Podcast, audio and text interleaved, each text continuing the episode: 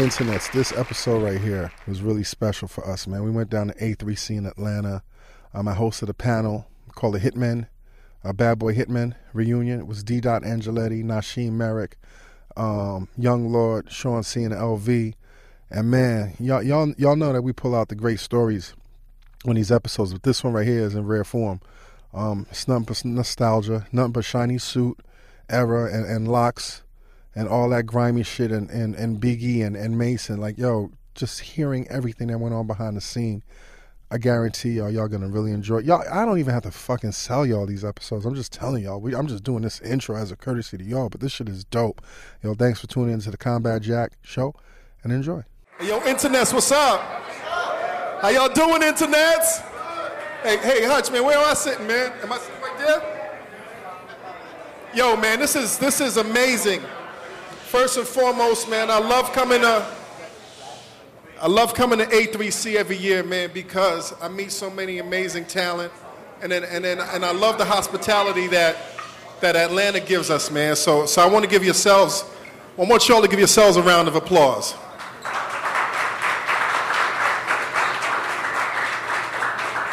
So I don't know if you guys know my background, but I had the opportunity in the 1990s. Uh, I was an attorney and I was really fortunate enough to be in a situation where um, the first rap deal that I ever did was uh, for this group called Two Kings in a Cipher. And we got one of those guys here right now who eventually went on to help shift what we know as music today. Let's welcome to the stage Mr. D. Dot, Deric Angelettie. What's up, my brother?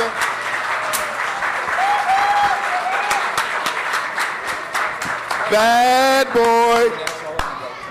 Um, next up, I mean, this is in no special order, man, but this cat right here, man, like has made some of the grimiest beats, beats that, you know what I'm saying, made you want to punch your mother in the throat. You know what I'm saying? Part of the legendary bad boy hitman team. Let's welcome to the stage Mr. Nashiem Myrick. Nash, you know, these other cats right here, legendary, you know, made an impact. They joined the team, shifted the culture, man. Let's welcome to the stage, man, Mr. Sean C and LV.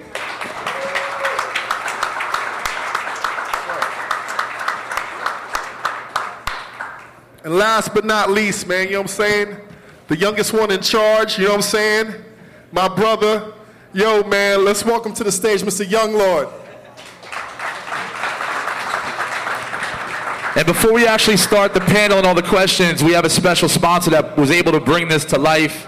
These guys have been rocking with us for a while here at iStandard as well. They have an incredible tool that helps producers and artists collaborate. Shh. Please get up for the presenting sponsor of this panel, collabmix.com. Y'all give it up for my man Jimmy. He's going to let you know a little bit about the business real fast, y'all. What's up, everybody? I'm here with collabmix.com. Uh, we pretty much just make your music making life organized online. Uh, the more you make music with somebody, the more you start to have projects get lost in the mix and multiply that by the five or ten other people you make music with. So on the site, you pretty much create workspaces. Inside the workspaces, you'll have all the files for that project. You'll have all the discussion threads, create tasks or whatnot. Uh, we're on the mobile web as well, and we'll be on iOS and Android in a couple months. And there's also like a social side to the site, like SoundCloud, where people share songs and projects, and you can search for uh, like a specific instrumentalist or vocalist. So that's what we do in a nutshell. Check us out, collabmix.com. Thank you. Yo, man, how much time we got? An hour, 20 minutes. Let's go, man. Yo, it's good to see you brothers up here, man. Yo, internets, man, how many of y'all, y'all lives have been shaped by these brothers right here, man? I mean, the hits were endless. It never stopped. It won't stop, man. Let's get to the beginning of this, man, because everybody here has a story to tell. But you know, I, y'all know how I do it. I like to bring it to the beginning, man. So this question is directed to my brother D Dot. D Dot, you grew up in Crown Heights, Brooklyn, right? Absolutely. Yo, growing up, man, did you have an idea that you were gonna have a life in music? Absolutely. Um, I grew up in Brooklyn. My aunt was the lead singer in a group called Odyssey in the 70s. They made a record called Native New Yorker, um, Inside Out. Love those records. So I so I grew up around it. My I'm I'm half Puerto Rican, so my uncle used to play in the band with Tito Puente.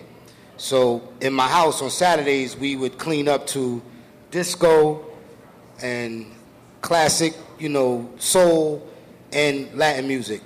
And so going to school, banging on the tables was the thing. So I knew then that I had something that I wanted to do. I really wanted to be a rapper, like really hard. I wanted to be, uh, you know, Grandmaster Caz and Kool Moe Dee. Those were my guys. That's how I grew up. Then LL Cool J came along, and then to me, LL Cool J should be the symbol of hip hop because that was what we all looked like. It was like, wow, that kid is nice. He gets all the chicks.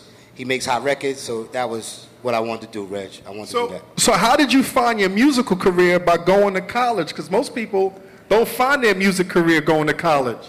Well, I gave up rapping in high school, but I was blessed to meet a brother by the name of Ron Lawrence. Ron Lawrence is also a hitman producer.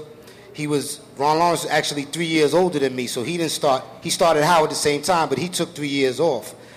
And he heard me rapping one day, and he was like, "Yo, we should make a record together." And I was like, "Man, you know, like I, I didn't really realize that he was connected to Hurby Luv Bug and all these guys." And so I was like, all right, whatever, let's do it, you know. So I went over his crib, and he had one of them uh, boxes that you could record on and rewind. So we made a tape, and so I credit Ron Lawrence for getting me back into rapping. But it's amazing, man, because you're in college with Ron Lawrence, but you're also in college with Puff. Right. And Puff you came run- in '87. And, and, and you're running with Puff. You guys had a little crew, right? Yeah, Black Man in Puerto Rican production. We used to throw parties. I was the DJ. Puff was the dancer, like, cause he had all the freshman girls. He had like a little streak in his head. He used to wear the pants with the holes in them, you know, and the big black shoes when house hip hop was out. And I knew I used to DJ for the Deltas and the AK, and the AKAs. So um, then another person, Puff, said, "Hey man, you know a lot of people. We should throw parties together." I'm like, "Oh, okay, let's throw parties together." So I was just blessed to be surrounded by a lot of dudes that you know had the same mental as I did and wanted what I wanted. You know what I mean? Did y'all talk about like dreams of getting in the music industry in college? Absol- absolutely, because Puff was friends with Heavy D and CL Smooth and all them from Mount Vernon. I'm from Brooklyn, so I know all the Brooklyn cats, and they used to come to Howard because Howard was the spot. So it was like, oh, okay. So we was just next. It was like, okay, we got to do something because we got all these dudes around us, Rakims, the Big Daddy Kanes, the Heavy D's, and all these guys. Let's do something. Hurby Luv Bugs. We got to do something. It's ironic though because out of the crew, you was the first one to really get into the music industry professionally as an artist, right? Yeah, I was signed to RCA in 1989. I was in a group called Two Kings in a Cipher. That was during the positive era, and we put out our first single in 1990. It was called Moving On Them. And, um, and then we dropped our album, it was called From Pyramids to Projects in 1991. So Puff gets in the industry. Did you inspire him at this point? Um, I don't know if I inspired him, but it's definitely competition. Like you know, one up, one upmanship. I call it. Like okay, I got a deal, so then he gets a deal. Okay, then I got to do something else. So I go on the tour. Next thing you know, he's throwing parties and bringing me to perform at his parties. It was like this motherfucker. Yeah, all right, cool. What I got to do next? And then I get dropped from my label. I'm like, okay. Then he gets fired from Uptown. It was like, okay, we just we try to figure it out. So yeah, I, I, I think we both helped each other. We inspired each other to try to do better. You know what I'm saying? So when Puff launches Bad Boy, like you ran through mad responsibilities. You was an intern. You was a director of merchandise and management. Yes. You used to manage Mary J. Blige. Yes. You became the VP of A&R, and then you became the captain of the Hitmen. But Yes. before the Hitmen was there, it was just you there, right? No, Who was there at the time? the brother right here to my left. So Nashiem, Nashiem, you was the first Hitman? Who was the first Hitman? Well, I wasn't the first hit. I was there from day one, but um, I was an intern also. Puff didn't have the hitman When we started. when we started. He, he made that up as he went along. Um, if, if there was a number, if it was a one hitman, the first hitman was Chucky Thompson and, and this guy right here, Young Lord. Like in terms of the official name. But the official name, we all came together at once. Stevie J, me, Dot, Chucky, uh, Ron Lawrence, Young Lord, Prestige. Pres- Prestige. But- But in terms of the group, like, eh, like like what we're seeing right now, some people are missing. Did y'all have a vision of this, or this happened organically? We was doing it anyway. we was already doing it, producing records for the for the crew, you know. Puff had the vision. You know, Nosh, man, like you, you made some amazing records with, with, with Bad Boy, but one of the records that you made that, that people keep talking about, man, is a Capone-N-Noreaga's T-O-N-Y, man. Like, Wow. Can we, can, we- can we get a round of applause for that? One, two, one, two. Now- Like the best beat ever. Now, I had the opportunity to see the inception of this record, and you told me don't be controversial, so I'm not getting controversial, but I do want Yeah, you he to was their lawyer. I was Tragic's lawyer, and I was, and, and we was your lawyer, right? But the funny story is this: like your crew and Tragic's crew didn't get along, right? Nah, we got along. Somebody got thrown off a boat, right? Allegedly. See, see. Allegedly, see, right? We had a- combat Jack starting to combat. So They- they how didn't y'all go enough, from right? having beef to Well, that making was this well, that was, record? That was Mobb Deep. Mobb Deep Yeah, I was about to got say. me to do a boat ride for them. Cause they from Queens and we used to rock together. They like, yo, nah, you gotta do a boat ride for us. We got about to go gold. They, that's their first, you know, album. And you know, people get drunk. We was young, and they was even younger. So things got out of hand, and things got out of hand. Somebody learn how to swim. But but seriously, man, talk about how you even conceive because your beats, man, your beats sound like they coming from Mars. They don't sound like earthly. They sound, you know. Yeah, we're not from here though. But like for real, T.O. For real, we're not from here. So I mean, we are not from here, but yo, you want to go into that? Where you from? Where we from, man? From somewhere else. We from someone else, from somewhere else, Yeah, right? we don't But- belong but, talk here. about the construction of that beat for a little bit, man.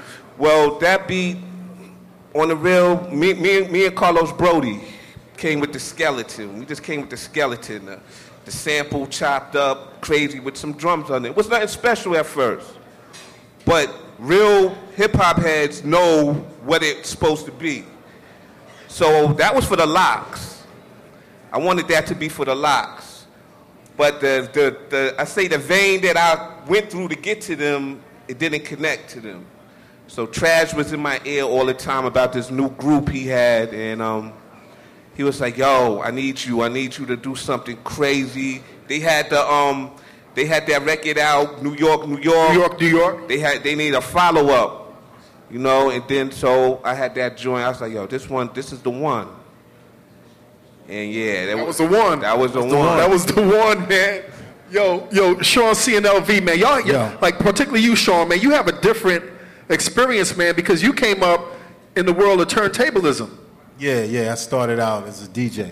I mean, we all kind of both did, started yeah, out we as all did, DJs. I guess, except so, for yeah, that. me too. Like, I think the best producers start out as DJs. Al was a DJ as well. Yeah, we all are. us. So, yeah, I started out like me and Rock Raida, my man Steve D. We started a group called Executioners in Harlem. I came up as a DJ. It was funny because Teddy was just here, and Fatman Scoop was our, our rapper, and we were signed Wow. to Teddy.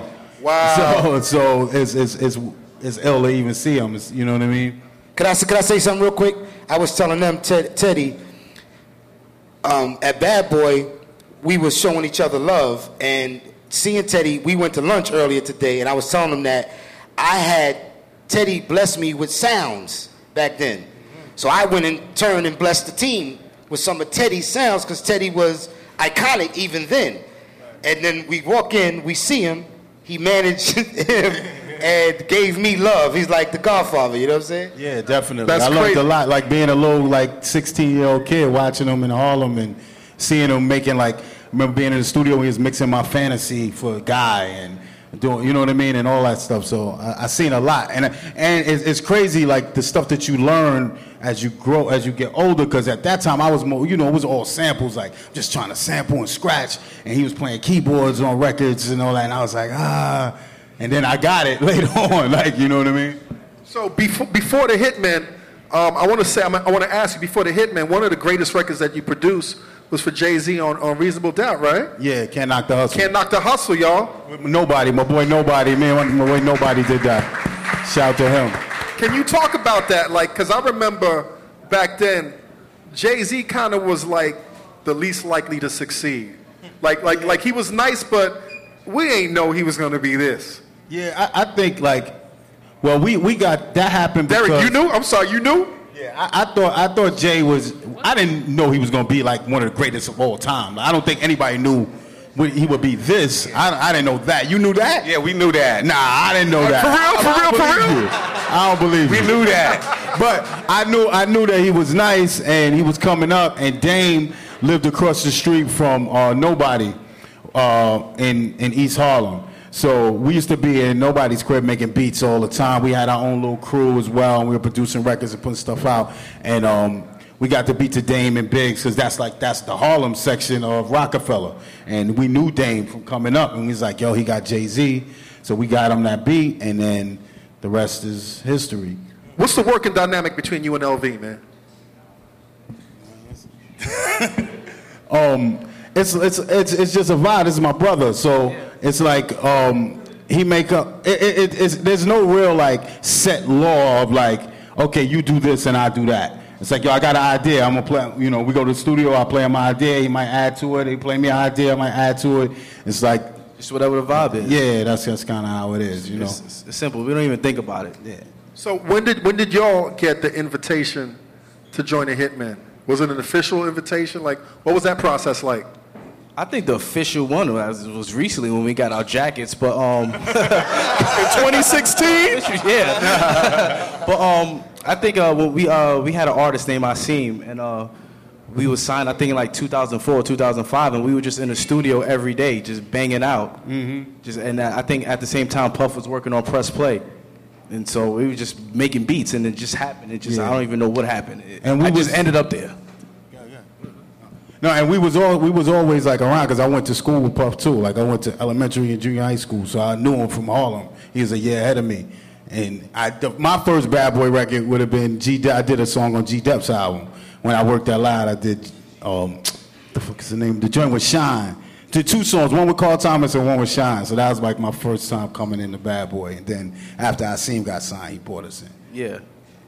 Yo, Young Lord, you were the, you were the youngest person ever to be inducted into the Hitmen Hall of Fame, right?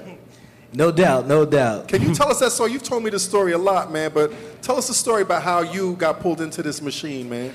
Well, I uh, it started at school. I was in uh, high school, my junior year, beginning, and uh, Puff was all over the place with Craig Mack and uh, Big with the first album, and um, these girls started talking about uh, Big and, and Puff Daddy, and I always, heard his name, but I thought he was like an R&B dude. You know, I knew him for Mary J. Blige and Jodeci, you know, so I didn't ever think about him. But um, these were some cute girls, so I was like, you know what?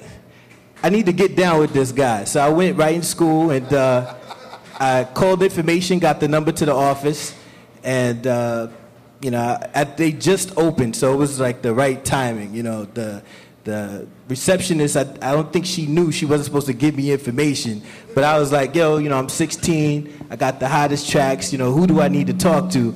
And she gave me Harv Pierre, who's the president still to this day, and I started stalking him. And uh, I ran out of quarters, and uh, I called. I had one more quarter. I called my brother, and I said, "Call this guy Harv." I said, "Set up a meeting. We need to meet with him." And uh, by the time I got out of school that day, when I got home, my brother told me I had a meeting with Harv the next day. So, and I met with Harv, and uh, for those of you who don't know Harv, he's like real serious. He has this like face that doesn't change. You know, you can't tell what he likes. A lot of people say I have that face, and I'll say I get it from Harv. You know, but uh, it's like so I was playing the music, and I didn't think he liked it. You know, I just so I didn't think I would uh, hear from them again. But uh, the next day, they called me and it was like, "Yo, Puff wants to meet with you," and um, I met with Puff, and he didn't like my music either. He, he, he told me he didn't like it, but he's like, yo, I like the fact that you made it down here. He was like, we're going to put you on on-the-job training. We're going to sign you up. So after that, I got to, uh, you know, just be around and sit around a lot of great records. And at the same time, like, like Deric was saying, I got to see him. I got to see Nashiem every day working on records and, and stuff with Chucky Thompson. So just kind of growing in that vibe, man, it was just like a, a great experience. What happened to those girls? I don't know. I don't know, but they, they helped me make the right decisions, you know. now, it, I read somewhere that, that Puff told you initially, man, that, that you had to learn how to dance. yeah, yeah. He um, He's like, yo, man, you can't dance, man. He's like, you know what? We're gonna take you to the clubs, and you're gonna sit in back of the club until you can dance, you know. And uh, so I would go with them some nights um, when they would have performances, you know, where they could get me in and just sit there. And he'd be like, nah, you can't dance yet. Keep keep coming, keep coming.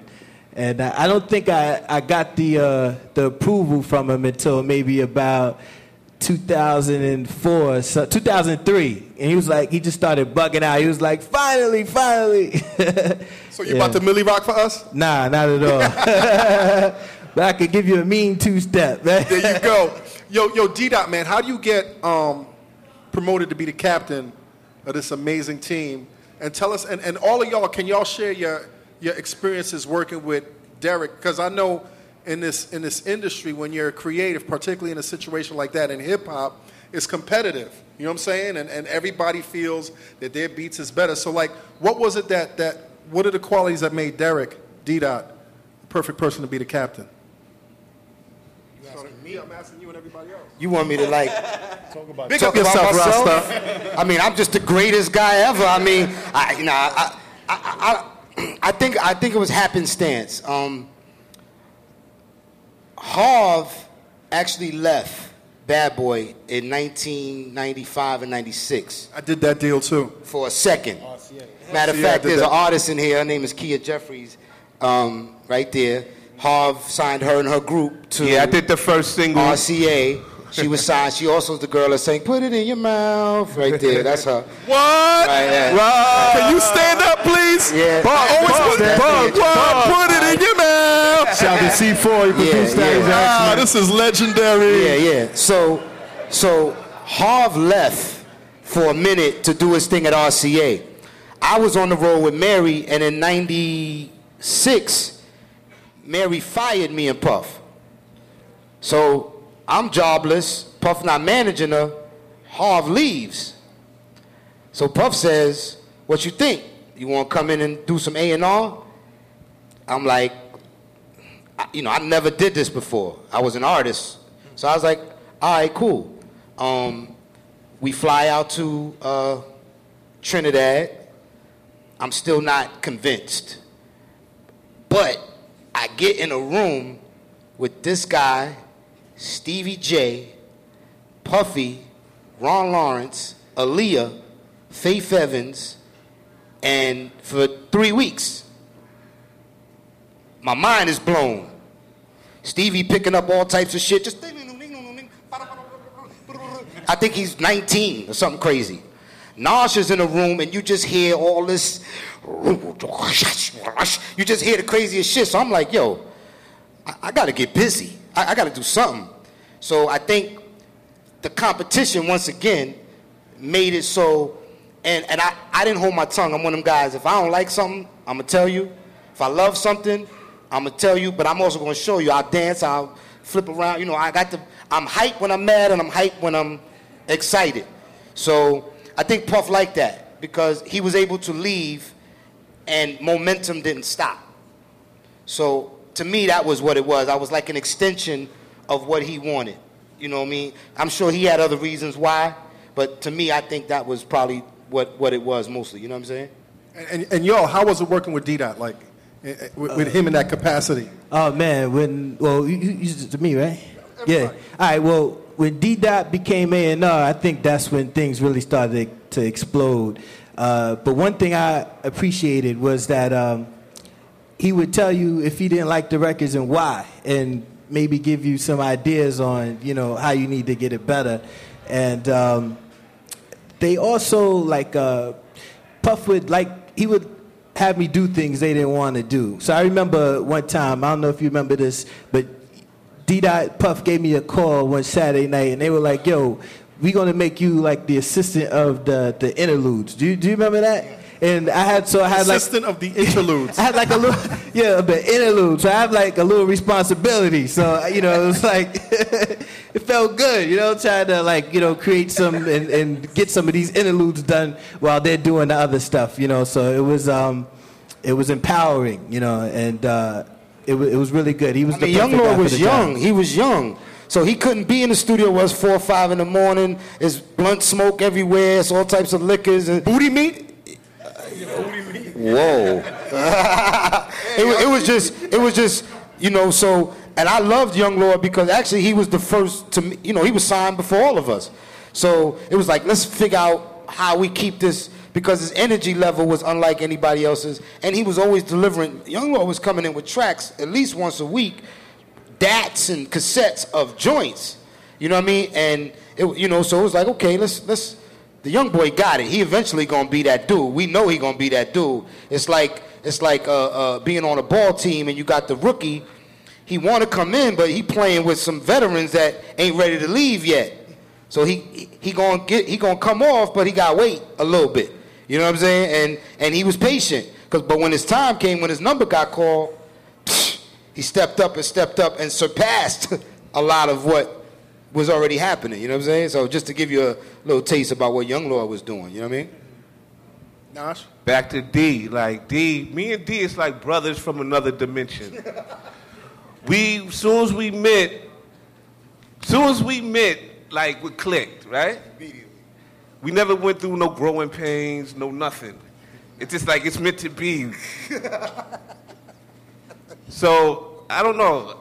It's, it's I'm, I'm kind of biased with this dude. It's like it's comfortable with him.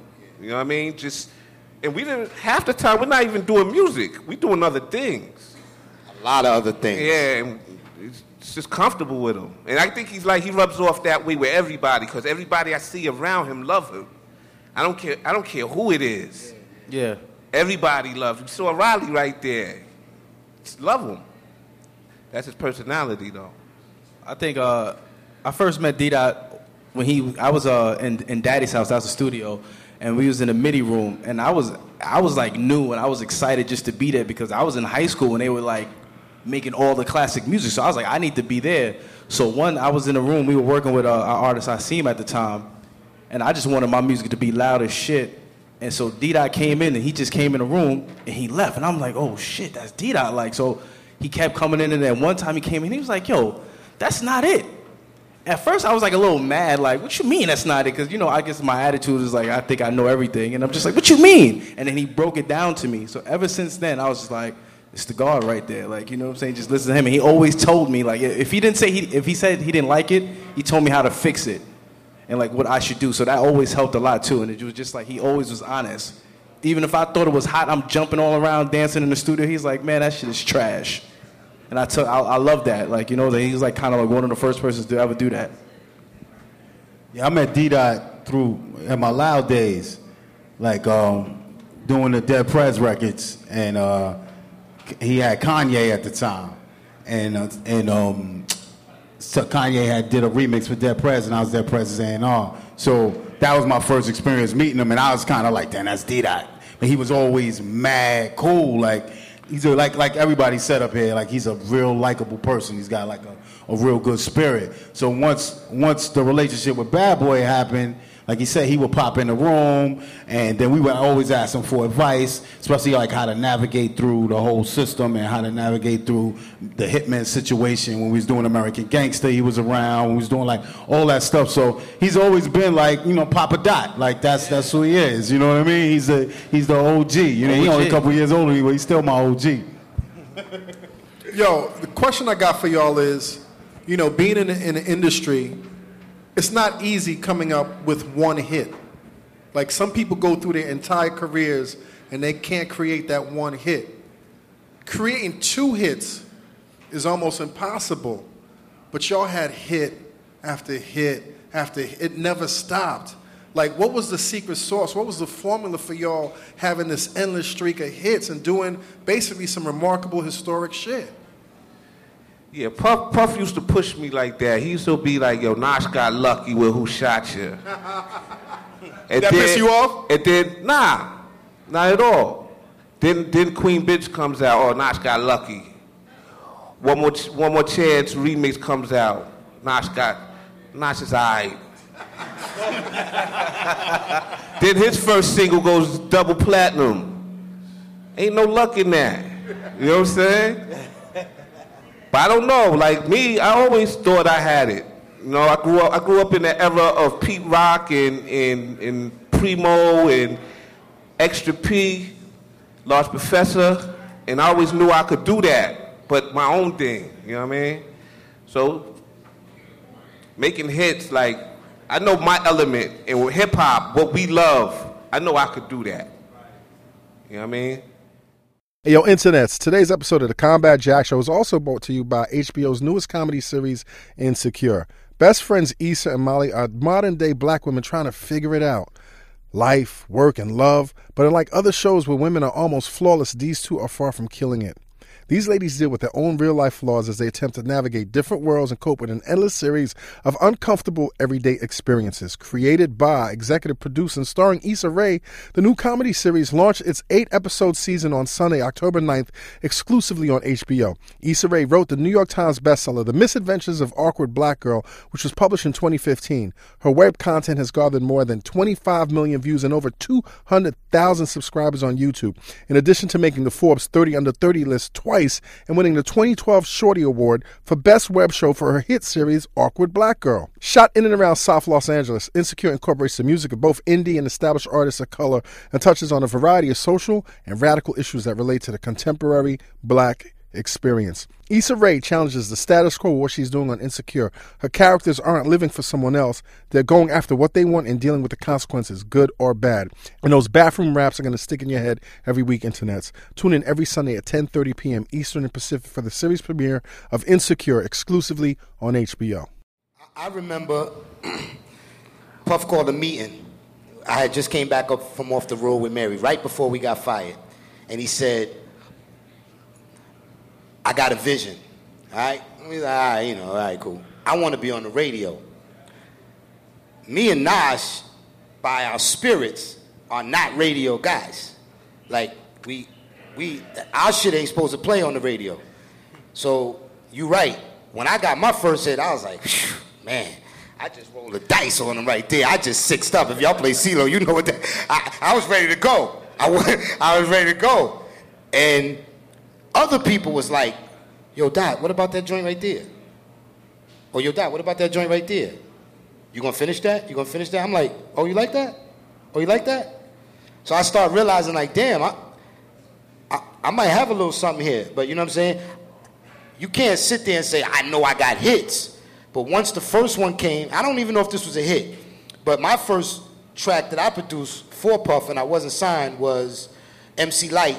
Um, I rock the party that rocks the party. You rock the party, co-rock the party. Now that's the first record I did with Puff. I wasn't signed to him or nothing. I just got a call and said he needed a beat. I was like, oh well, I got something he might like. Played it for him. We went and produced the record. Then I'm getting the phone calls like boom. So, but I'm getting phone calls. Yo, Dot, that MC Lyte shit hot. Word? Y'all like that? Oh, okay, cool. Meanwhile, in Trinidad, I got this other record that I got on tape that, you know, I'm thinking is MC favorite. The, bomb. The LOX is coming in. Yo, son, we need that. The Mase is coming in. Yo, son, we need that. Word? Y'all like this beat? Okay. The beat ended up turning out to be the Benjamins. Um, and so Yeah. after that, I was like, oh man. Yeah, I was there. Uh, yeah. so I was like, oh shit, like, okay, this this could work. And then, you know, after a while, we just we were blessed. Like we called ourselves, the, we all had nicknames. Like we called ourselves the Yankees. So, right, you know, and we was taking nicknames. So Puff was Reggie Jackson because he was jacking all the beats. I was Sparky Lyle because I was sparking all the time. And we all had, you know, we used Yankees as our hit, as our joint, and we started believing that we were the Yankees, and they were putting up home run hitters, dudes that were striking out 20 in the season. It was like everybody was contributing. So that's that's when I was like, you know, I, I still to this day don't know if if we knew we had we were gonna be making all these hits, but they kept coming. Then Stevie would walk in with something. Then when the other teammates came, next thing you know, Mario Winans joined later on. Then the shit got even crazier because Chucky, Stevie, and Mario are musicians, like for real musicians, five, six instruments apiece. Then to watch the three of them battle each other like, okay, we gonna make D-Dot's beat hot, or we gonna make Nasha's beat hot. So Chucky plays drums, Stevie's on the keys, and Matt, no, I mean, I mean, uh, Ma- Mario's playing the drums, Chucky is playing the, the bass, and Stevie's on the keys. Out playing at the same time. They didn't rehearse. One, two, ready, and. Nas B, come on. I'm sitting in the room like, God, this shit is nutty. And you know, I didn't have the wherewithal to film it back then. I wish y'all could have saw this shit.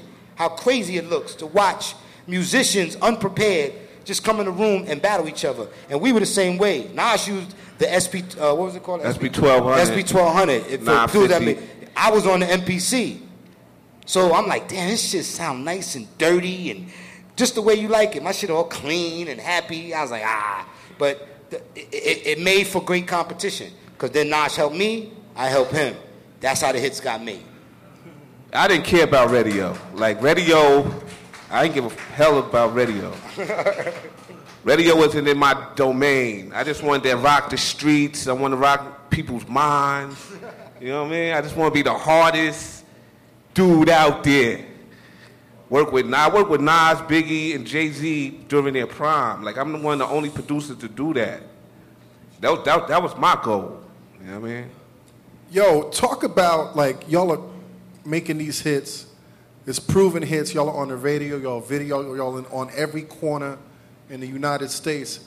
How do y'all go from these hit makers and feeling proud to all of a sudden, Cats is mad at y'all? Like Cats is like, yo, like y'all are selling out the culture. Like, how did y'all go from like the most loved to like all of a sudden like the bad boy camp is ruining? Yeah, we seen that with Puff though. We seen how Puff came up because I I met Puff out with Howard before all of this with D Dot. That's how I met D, and I seen him be hated for for for doing great things like making hits.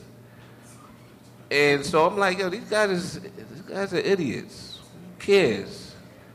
Who cares? You know what? A lot of people would criticize uh, the Hitmen. They would criticize because of the samples, right? So for a second, everybody stopped sampling for a minute. But then they went right back to it, right back to the criticism. I mean, it's, it's at the end of the day, it's, it's about the music, the feeling, you know. But it was, it was selling so much, they, they wanted to change it. Anything popular, man, that's what happens. That's just human But that's nature, how we you know what I mean? create. That's how our sound was created. Hip hop was created by taking a old record, rapping on it, and making it new again. That's how the foundation of hip hop started. So how could you be mad at what we're doing?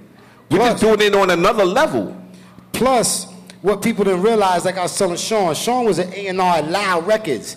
They had the Wu, Dead Prez, Big Pun, Mobb Deep.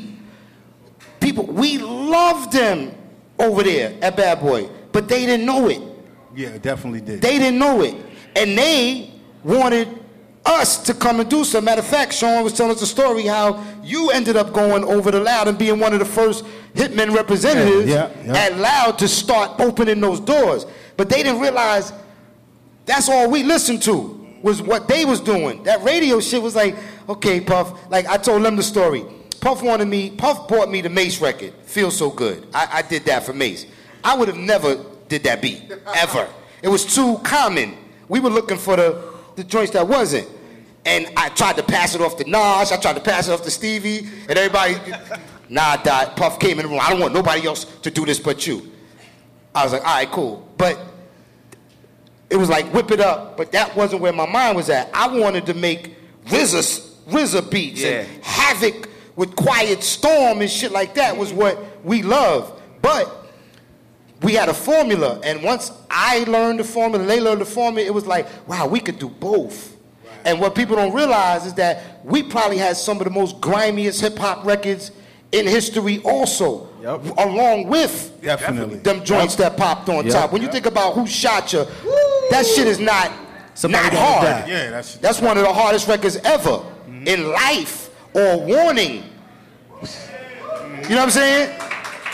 Shit like that. So when you look at some of the records that we did, oh, 24 Hours to Live, not radio records, joints like that was basically trying to compete with them guys to say we could do this too. We, we matter of fact, we probably do this better than the hits, but the hits was where them were. You know, you see that that mailman walk. When I see that mailman walking across my lawn every three months, he be coming.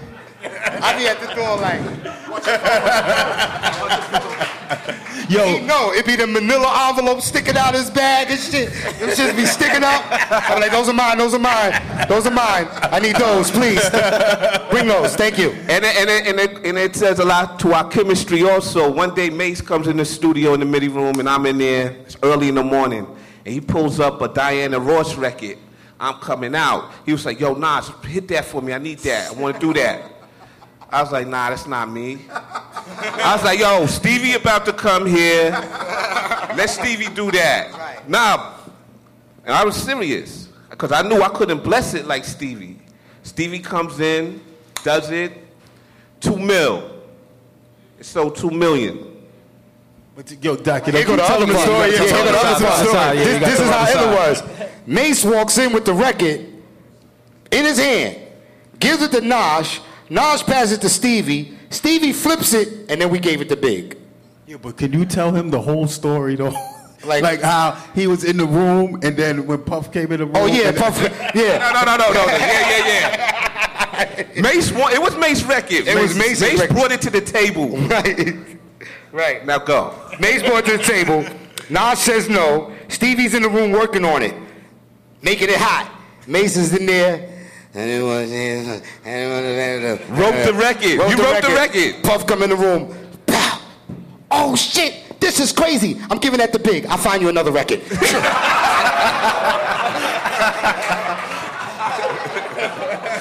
and Mase, we didn't see Mase for two fucking weeks. After that, he was so upset. But that was how we did. It was whatever was best for the team. And it wasn't like we didn't bless Mase. He, he got blessed because he ended up selling five, seven million records. So we, we, we made sure we made up for it. For example, same thing with Money, Power, Respect. He, he didn't bring the record, but he walked in the room, and we had a concept and a policy that whoever walked in first, if it was, you know, if you wanted it, you could have it because we just wanted to get our beats off. He in there, same thing again. He writing, and I'm sitting there, and I don't got the heart to tell him, this ain't for you, fam. This ain't, this not gonna be for you. We ain't, we ain't see him again for two more fucking weeks. It was like, he was sick and tired of us. He was like, yo, I, I'm not coming here no more. You know, he was like, I, I ain't coming here no more for real. Yo, Sean, though, being on the other team, man, like, is, is what they're saying right? Because you, you, y'all are producing the grimiest records. Like, so you, you're hearing from the artists. Like, are the artists like, yo, fuck them? Or them artists like, yo, they, like, I mean, it was definitely, I, you know, can y'all be quiet in the back, please? Thank you. it was definitely a competition thing. Um, but you know, just creatively, you know what I mean? Because they was popping, doing in their lane, and we was popping in our lane. And then um, the ill thing was though that Young Lord, like he said, um, we still everybody it was a mutual respect because even though you're like "Oh, they keep doing all these samples and all the sample stuff, and I think I was probably when I came in Loud, I was probably the one that helped bridge the, the two sides. You know what I'm saying? Because I was like, I like both. Like I want to make hit records too, but I, I like hard hard records as well. So when Young Lord came to the table, I remember them saying like Matty C, shout out to Matty C, was like, "Yo, we got one of the dude, one of the young dudes from the from the Hitmen." I didn't know who he was. I was like, "I know who D Dot is." I didn't know who, who Young Lord was at the time, but then he came in and he did one of the hardest beats on live, which is "You Ain't a Killer" for Big Pun. So that's how I met him, just through that whole, you know what I mean, through that whole that whole, that whole Shit is scary. Like when you hear that, it just, it, that just sent the chill because it was like, Somebody gonna die tonight. Yeah, yeah, yeah, And Puff. Puff, Puff didn't really like the fact that we was giving so many other people hits. That shit was like, so you know, we all got stories of Puff yelling at us like, how, how the fuck did you give that to him? When I gave Tracey Lee that record for Trey Lee, man, we went to war. You know what I mean? So Young Lord kind of opened the door for a lot of us. I mean, for a lot of the other industry people. It's okay to come fuck with them. They, they cool guys. Yeah, You know what I'm saying? It was okay. Know I Yeah, mean? and I, always appreciated you, man, because uh, Loud Records, man, I, I ended up working with a lot of their artists, and it, it was it was definitely a, a mutual respect, and uh, I appreciate that. I did a lot of stuff with Pun. Yeah, God, yeah, nah, throughout it was, years, it was, yeah. it was, and then on the on the other side, like our us trying to be like on some bad boy radio shit was doing still not a player. You know what I mean? Which was a huge radio. It was the first radio. It was the biggest Yeah. radio record for Loud Records, and that was the first. You know, us like, all right, all right, we coming back at these niggas real fast. you know, it, but then and then I end up getting down with them. You know, I was just thinking today when I, when I was putting these notes together, man, I was thinking, man, that that y'all made amazing records when it was the best of times. But what's phenomenal about y'all is y'all made amazing records during the worst of times. Like, how do y'all even regroup and become bigger and better after the passing of Big, man? Wow. Uh, you know what? I, th- I think. Um, You know what though? Uh, wow. It would have been even crazier with him, you know, because we had plans to do so many things. Me and Big had Caesar's first so- single called "Puppy Love." He had writ it, written it in his head. He was he recited it to me, but you know, Big don't write nothing down, and that was going to be a hit. We had um, we had the Commission album coming out with him and Jay Z and, and- and Mase. Yeah. Was Mase in it? No, Charli Baltimore. yeah, yeah. And we was working on that already, me and Big. It would have been so much crazy. Y'all got tracks? Y'all got recorded tracks? Big might have. I gave. I, I was giving Big tracks before I gave anybody in the industry tracks. Like he got it first. Why wouldn't he? So you say, you know, we did good after, but we would have done so much better with him. I think we took it as um, in remembrance of him to keep up the momentum. And, and Puff was also focused too, you know, so we were all like, you know, we're going to do it even better for him, you know, so I think it, it gave us more motivation. Let me, so, so go ahead. You want to say something? Oh, um, the crazy part is y'all all know what you heard, Right. But think about what you didn't hear. Right. So, like for example, "I'll Be Missing You," right? You know the record that finally came out. All right, that was our third version to that record. We went in the studio twice before that, full songs. Faith 112 during the Russell times, recorded it, finished it. Tried again. Everybody took a break, came back in, tried it again. Daron and Faith and everybody in there writing, penning it out. Again. Dead. Those tracks are still recorded somewhere, but our focus was it ain't coming out unless it's right.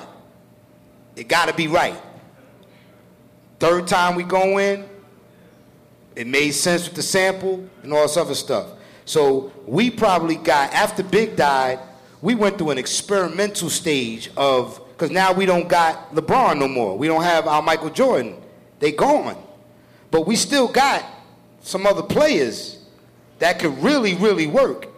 So we had to go through a trial and error situation. It wasn't as simple no more as just, okay, you do that, Big is gonna rap on it, you know Big is gonna kill it, and we good. It wasn't that simple no more. So I think that really bonded us together to figure out who really had it and who didn't. And so I, I wonder if one day the unreleased, unheard music would ever come out so you can hear bars like Lil Kim's verse on the Benjamins was the second verse. So we got a whole nother verse that y'all didn't hear on Lil Kim when she murdered that on the bumble with the B, huh? You know what I mean? Um, so I think that's what made us great. In Big's death, we knew that we couldn't let it go down. And once we got I'll Be Missing You out the way, and then the LOX made their record, um, uh, we, we always love Big Poppa. Big Poppa. That allowed us to get that pressure off. And then after that, Puff's album, Mase album, LOX album, Black Rob, uh, 112. 112, Dep. Faith. Faith, Yeah. Total. It was like, okay, Shyne. Shyne. Shyne, G. It was like everybody get focused. Everybody get focused. Now I'm putting my hard face on now. Harve is back. Big dies. Harve comes back. The team is even more stronger now. And the artists, we got them under pressure. Focus, Mase. Focus, LOX. Focus. We got what we gonna do. Cause when y'all ain't here, we in here. Putting strings on your shit, bass lines, Young Lord in there, like he said, crafting shit that they never got to hear. God bless Big. The week he died, all of, uh, y'all, y'all remember Life After Death, right? Okay, those interludes you heard, Big was really in LA on the phone. You remember them black phones that you had back in the days and the speaker was on like office phones? So we recorded them shits real live. Mike is on top of the phone. Big is calling in, yeah, so after shit's on the bitch and I'm laughing and all. You get all those on the phone. But the, the, the week he died, he heard his album. He heard it in full. So just in case anybody didn't know, he heard it in full. But he didn't hear uh, going back to Cali with the going, going back. Big was the perfect artist. He came in, spit his lyrics, and bounced. And said, Nash, play it for me when you finish. And, D-Dot, and he play it for me when you finish. He didn't hear somebody got to die with the strings on it or the drums. Right. He did the whole joint to the sample. Right, right. We just he just come in, and so he got to hear it, and he got to enjoy it the way y'all did. Yo, Dot, that mad rapper shit was crazy, cause he heard it for the first time like y'all heard it. You know what I mean? Or he heard uh, uh, uh, what was the joint with um uh, uh, uh, uh, Run DMC on it. With DMC. With downfall. DMC. Downfall. Pray for my Downfall. downfall. By the way, right? Um, Classic yeah. shit. He he he ain't know we was gonna put DMC on there. Yeah, we got it, all of us. So that was the beauty of what we did. We worked when the artist wasn't. And that's a perfect artist producer relationship. Nowadays, these artists, they don't know how to be produced. What they know is they take a beat that somebody sent them from sendmebeats at gmail.com Or YouTube. or YouTube, whatever. They go in the studio and rap how they want and then come and play it for you if they have respect enough to play it for you. If, yeah. And when you give them an artist criticism, it's almost like, where is this coming from? Like, LOX, yeah, D Dot would say, yo, kiss.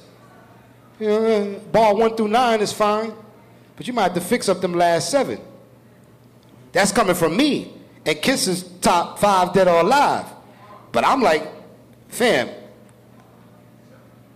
write another one. Like, what's the problem?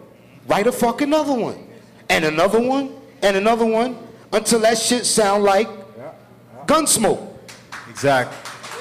I definitely learned that. Like being in the Hitmen, that that's something that we learned. Like producing, Absolutely. yeah, producing and pushing, and pushing and pushing, and like thinking about the record being way bigger than it than it you know than it started. Like adding all the strings, adding all that stuff. I learned all that from watching them and from Puff saying, "Well, let's try. Like let's try to get let's get an oboe in here. Let's get a like you know let's get every instrument in here. You do your verse over. Maybe change the chorus. Get somebody. You get seven people to write a chorus. You know what I mean? And but like to get to the best place. Like you're not gonna know if you don't try it. And I think that's kind of what Dot said. To reiterate, like that's what's missing. Not to sound like you know. Fuck everything that's out now, but it's just like I think a lot of artists, if if if the, the good artists could take that formula now, records could get even better. You know what I mean? Where they take criticism from the producer, and producers should learn how to produce instead of just making beats. Making beats. Like that's a real producer.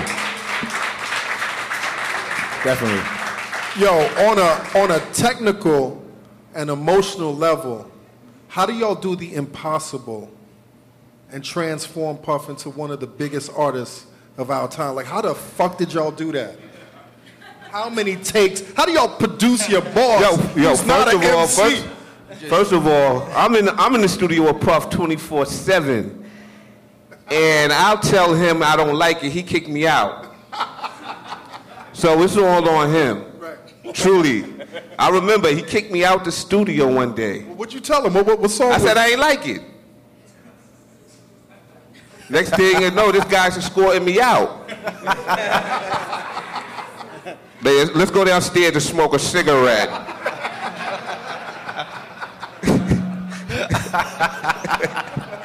I know what that means. But how did y'all do that, man? Like, I think was it the- was like the uh, the NWA movie with, with Easy E. You know, where Yeah, it's definitely- it's like t- that. He took, he took his time and, and really got it got it right. But He know how to do it. He he he done that with other artists. yeah, and I think Big had a lot to do with that too Yeah, before yeah. he passed. You so? know, as far as like um, preparing him for back that. You know, getting him. Tell him about They were doing songs before, like years ago, before that too. Back then. You know, they they were always doing that. Dot Dot A and R his first album, didn't you? Dot, talk about that, man. Well, I was I was telling LV that he should tell y'all about the Puffy now, working on his album now, and Wow. then and then I could tell you. Yes, let's do that. Yeah, yeah, yeah. I could tell you, twenty years before that. Or oh, how long was that? Twenty? Was that twenty? No. Let's talk about Puff now in the Yeah. studio and Puff Yeah, I'll back tell in. you. Well, yeah, yeah, yeah. Go ahead, please. Well, it's it's it's it's a it's one of the most challenging things you ever have to do ever. Thank it's you. like now it's like now it's like kind of like I like to be in my own session. I just like to do the music and like and run when I see him coming. Because you in the room with him for hours and hours, he's doing the same take over and over. Nah, that's not good. That's not good. Do it again. Do it again. He be like, he'll do a hundred and be like, let's go back to the second one over and over for days, days and days. And just like so, it's like when you walking around, he'd be like, "Yo, Al, you gonna come do the vocals with me today?" And I'm like, "God damn!" so you just and you just in there, just like, "All right, no, no, that's not good. That's not good. Let me try it this way. One, two, three." And he'd be like, "All right, try another way. One, two, three. Which one was better?" I don't know, nigga. Like, which, how, how we gonna, how, how we gonna do it? Like, what's up, man? Like, pick one, pick one, and let's go from there. No, it's the same thing. Right. So They're that's the same. that's why I wanted him to tell y'all now. So imagine then, his only frame of reference was the Dolly My Baby. Remember that record? Super Cat record. The Super Cat record. Yeah. Him, Big, But and uh, Third Eye. the, the, the person who wrote his rhyme, Third Eye. Third Eye, he rapped just like him. Oh, that's what he Daddy does. hops and cops and he was rapping like that. No, but that's that's, a, that's another that's another thing too. You'd be like, yo, I always say, yo, fam, like, why don't you make this record yours? Right. Like, stop rapping like him because it sounds like him. Whoever, like he's. So he like picks up the cadence and all. I'm like, no, no, no, no, no, no, no. right, Make this your record. Like, you know what I'm saying? Make this who you gonna be. Like, you just say the words how you gonna say it, and then he'll just do whatever he the opposite I said. So that, that, that, was the, that was the challenge. The challenge was, okay, if Sauce Money is writing, I'll be missing you. He did a crazy, incredible job too. Right, he did a credible job. But we don't want you to come off of it saying, that nigga sound like Sauce. Right. Like, that's not what we wanted for who was writing it. So my challenge was trying to get him to find his Puff Daddy. Because when he first get in the booth, he has to learn the rhyme. Like, he just wants to get it laid down first. That's a challenge for a non-rapper. Just to get the shit laid down. Then to get it on beat. Then to put the swag in being on beat. Then finding the right voice to spit it in.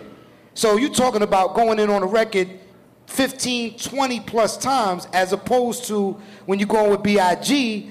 and you may be, he may be sitting there rocking in his chair for three days. Like this. Because Big did, you know, and you just, you don't know what's going on in his head. And then one day he'll just be like, all right, Nash, you ready? And he'll go in the booth and it's one take. Maybe if I didn't like something, he'd fix it. And then he'd say, you know, if I come out this booth, I'm done. So they had to come find me wherever I was at. Find D-Dot. And Big didn't call me D-Dot, he called me Deric. So he'd be like, y'all better go find Deric. Because once I get out this booth, I'm getting in the truck, I'm going home. And so I had to come in there and listen. be like, okay, Big. But we done, when he's finally spit it, we done pretty much that session.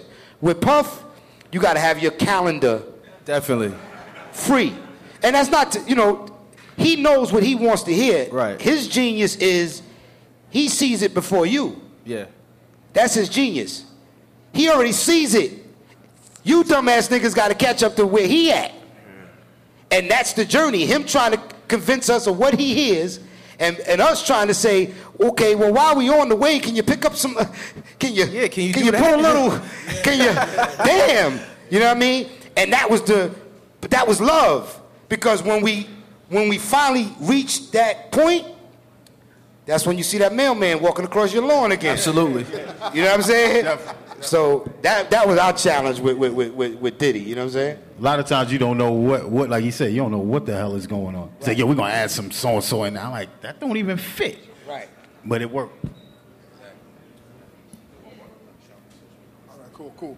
Um, 2016, man. Can you talk about the actual influences that you guys have created to the music that we're listening right now?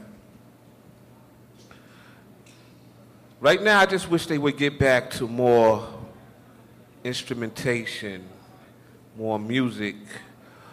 Um, I wish rappers would do more, get into their history.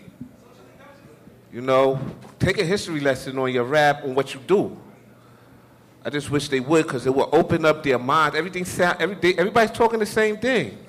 I'm not trying to sound old, even though I am, but everybody talks the same thing. When I was coming up, they had Daylight, PE, um, Gang Starr, Tribe Called Quest. Everybody had to come out different or you wasn't respected.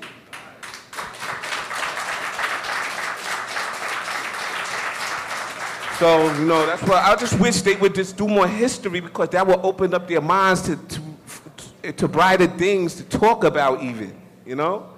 You know, D Dot though, you know, I don't think you get credit as being credited as being one of the greatest music men of all time because, you know, when I, what I meant by influences today is you discovered Kanye. Like you discovered, you discovered Kanye, and and and you're hearing right now the children, like the cats that's doing it on the top level, is is, is Kanye's babies. I was, I was, I'm definitely. I, I just got to say this. Like, before I even knew like what making beats was, I was like, where I was listening to these guys, and I just wanted to do what they what they were doing. So like, I just, I don't know how I got lucky. I guess I don't know. The stars aligned, and I'm able to like. I really wanted to be with Bad Boy. Like, I wanted to be in Daddy's house making that music because I played it as a DJ growing up, and, and you know, at parties.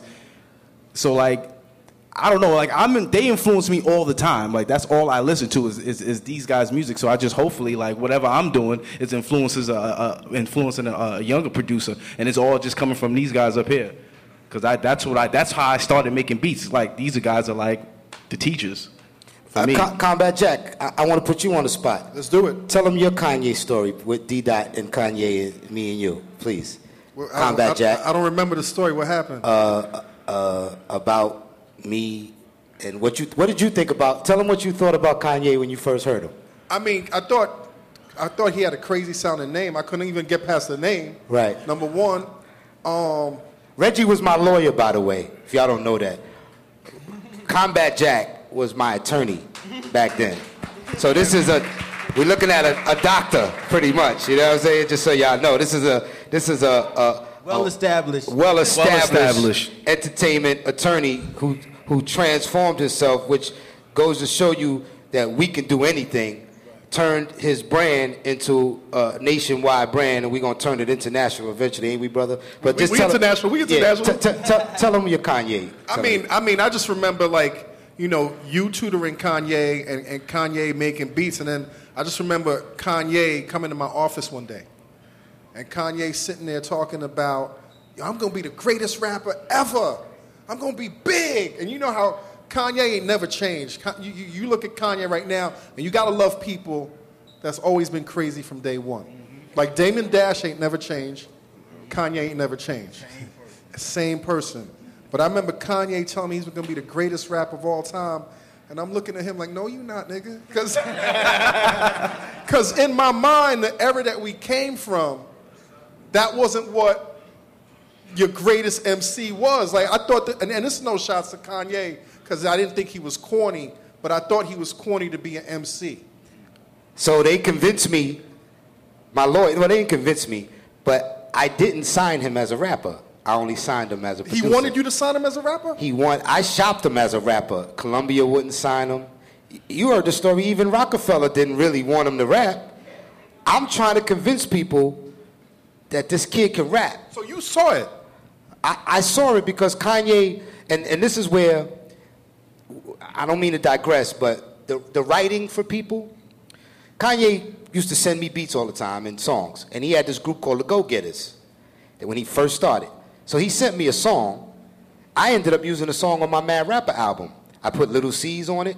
But Kanye had a verse on there that was incredible, but none of his peoples wanted him to rap. So I spit the verse. And I told people, like, I don't, you know, like, listen, this kid can rap. And nobody would believe it. So I managed Kanye as a producer, but I knew he really wanted to rap. That's probably one of the reasons why our relationship didn't go further, is because everywhere he went, he wanted to be the combination guy. Like I'm gonna come in like I was. Like to my credit, the other thing you talked about was I I was a rapper. So when I produce the beat for a guy, usually I'm walking in with the beat and the hook. Done for you. All you got to do is write your write your bars. I was just telling them the story. 24 Hours to Live was a mad rapper record. Me and Nashiem was in Memphis. We did that beat in Memphis, Tennessee, on a beat sabbatical. Because, like he said, we, we brothers, so we used to go away to make beats in private places with nobody knowing. We went to Memphis, and I wrote 24 hours as a mad rapper. You have 24 hours to live. Just thinking, I'm, I'm thinking I got me a smash. I came back to Bad Boy. Puff was like, yeah, so this is what we gonna do. Uh, I'm gonna do the chorus, and I'm gonna put the squad on it. So I'm thinking, okay, where I go? Last, first, where, where I go? Where I go? Yeah, yeah, this is what we gonna do. See, this is what we gonna do. You know what I'm saying? So, so, so Kanye came in as he was. He was the multi. You know, he, he he could do it all. He could write your chorus, write your verse, do the beat for you, find the sample, chop it up, and that was a lot for for. Cruz wasn't used to that, and he was aggressive with it. Nah, fam, let me write that hook for you. Uh, oh, go ahead. You know, no problem. You know what I mean? So he, I'm sure y'all saw the video where he sent me the beat that I ended up doing with Eminem on the Mad Rap album. We finished that beat the next day. That's how hot his beats was. So Kanye, I, to, to, to continue what Reggie said, um, I, I wanted to sign him as a rapper. Nobody would sign him, but I ended up managing him first. So I got him on all those songs with Jermaine Dupri. I ended up putting him out there, his name out there. I'm actually the one who helped introduce him to Rockefeller, who he ended up going over to be. So the influence was was heavy. Um, for for the kids, for the kids now, I'm not mad at the kids. You know, I, I understand. I agree with Naj. There should be some more, but we got to remember from our age group. I'm 48. We had the Pee Wee Herman dance. We had a record called Inspector Gadget. We had some corny shit when we was coming up. Everything wasn't EPMD, LL Cool J in our era. So the old heads can't sit up there in front like our shit was just super duper hard and these niggas was bugging. Nah, we had Kid and Play. We had shit, you know, we, you know, we, we, we didn't, everything wasn't, everything wasn't, so that's why I can't be mad at these kids. They, they got what they got. This is their era. I want them to enjoy it. Enjoy it. You know what I'm saying? Now, I do agree that the, the lyrical content has changed where our bar has been lowered. The bar has been lowered. So, Crazy. waiting for another Nas or another Big or another J, you might be waiting for a minute. Yo, y'all fuck with Westside Gunn? Huh? Y'all fuck with Westside Gunn and Conway? yeah, yeah, yeah. I'm saying, but but the, the Davies, they coming, but the way it's being delivered for our generation, it was the package. Everything was a package. It was like getting a Christmas present. Now you almost got to go search for it. You know what I'm saying? Because you got to sift through all this other shit to find it.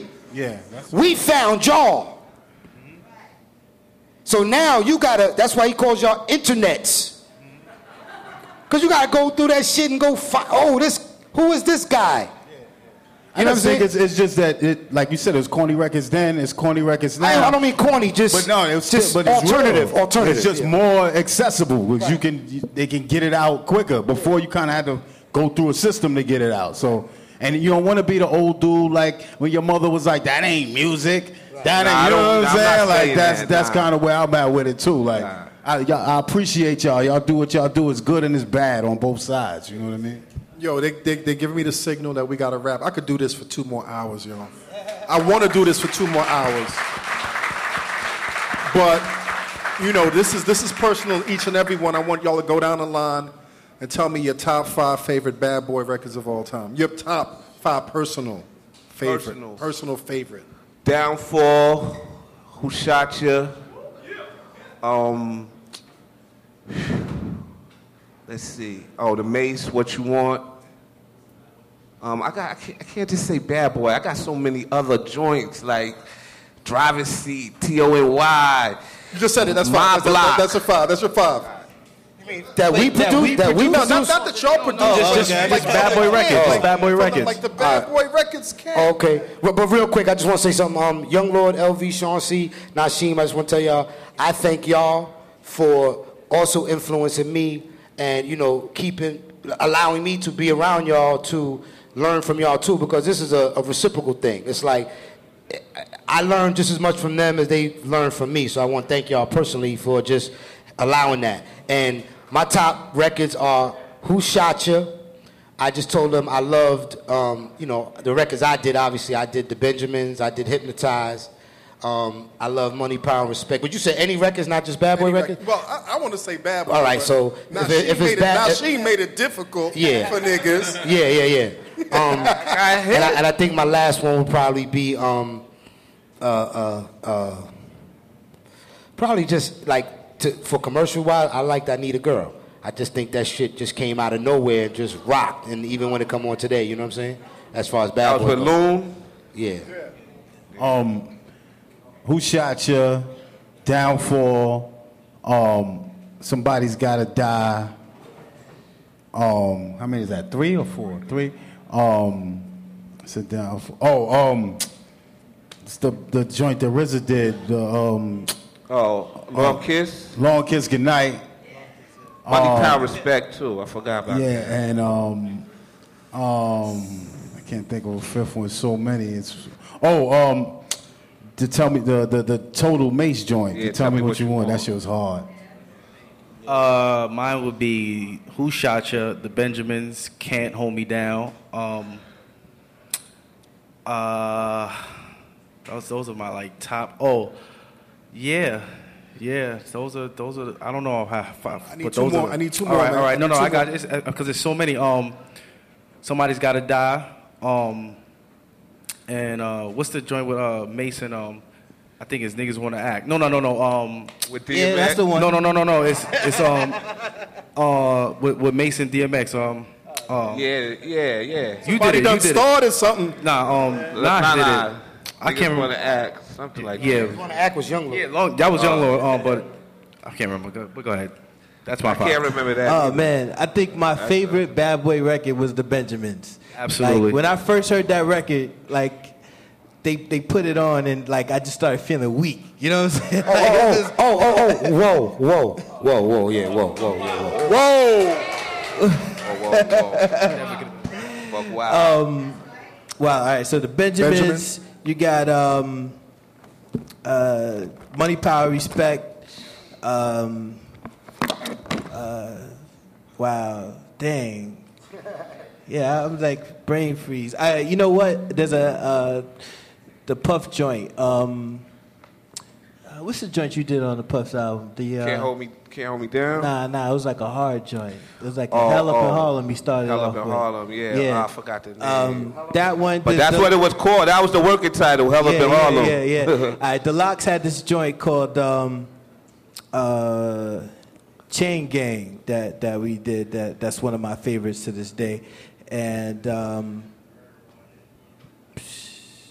dang, I guess uh, one more, right? Your record. I dare you, Black Rob. that that was a dope joint. I was happy about that because it wasn't going to be cleared, and it cleared at the last minute. So that was a hot joint. Yo, listen, man, I, I could do this, like I said, forever, man. But I personally got to thank y'all, man, because my first rap deal that I ever did, my very first rap deal that I ever did was Deric Angelettie and Ron Lawrence, you know, um, the two kings and the cipher. And that opened up the door for the Hitmen, and that made my career. So without y'all, I wouldn't be here, man. So I love y'all, man. And I thank y'all We love so you, much. Combat Jack. You know, Thank I'm gonna thank I'm you. wrap this up the way I do, and then I'm gonna open up the floor uh, for for announcements, man. But to all of y'all, man, you know what it is, man. Dream those dreams, and then man up, woman up, and live those dreams. Because a life without dreams is black and white, and the universe flows in Technicolor and surround sound. Okay. Hey, yo, internets. Remember, today's episode of the Combat Jack Show is brought to you by HBO's Insecure. Modern day black women are usually portrayed as strong, confident, and flawless, but Issa and Molly are definitely not killing it. These best friends must deal with their own real life flaws as they try to navigate different worlds and cope with an endless series of uncomfortable everyday experiences. Shot in and around South Los Angeles, Insecure touches on a variety of social and racial issues that relate to the contemporary black experience. Now, if you missed the series premiere on, of Insecure on October 9th, I'm telling y'all now, Internet, stop playing around and catch up.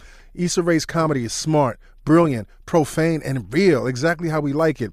Yo, when that broken pussy rap started, it was a rap for me. I couldn't stop laughing, and I guarantee you, internets, neither will you. Tune in every Sunday at 10:30 p.m. Eastern and Pacific time for the series premiere of Insecure, exclusively on HBO. This episode of the Combat Jack Show was produced by Jonathan Mena, executive produced by A. King and Chris Morrow, engineered by Samir Karan, and recorded in the Engine Room Audio Studio in downtown Manhattan. This is an official Loudspeakers Networks production. Shit, there's a time limit to this. My bad. I just what I'm trying to say is, look, I hope in the future you guys discuss in terms of hip hop what is culture assimilation versus cultural appropriation. You know, I was listening to this interview with Lord Jamar and he said, look, if you're not black, treat hip hop like a house and you're a guest. And that really resonated with me, you know, because I mean, I, I agree with them. A lot of people may be offended because if they feel like if you're not black, your gut reaction is going to be, well, I can't be 100% hip hop. But my thing is, I I believe I am a guest, but even as a guest, you know, I respect the hospitality and so I'm gonna do some errands, you know, I'm gonna guard in your house. I'm gonna feng shui the furniture in your home so shit looks nice. What I'm trying to say is, you know, even as a guest in this so-called house of hip hop, you know, I still want to make your house better. I love your home and I want to make your home better. So anyways, I'm just trying to see what what is hip hop assimilation versus appropriation. Probably not gonna put this shit up on a podcast, but hey, look, I appreciate you guys. When you guys are out in LA, I would love to shake your guys' hands, man. Thank you.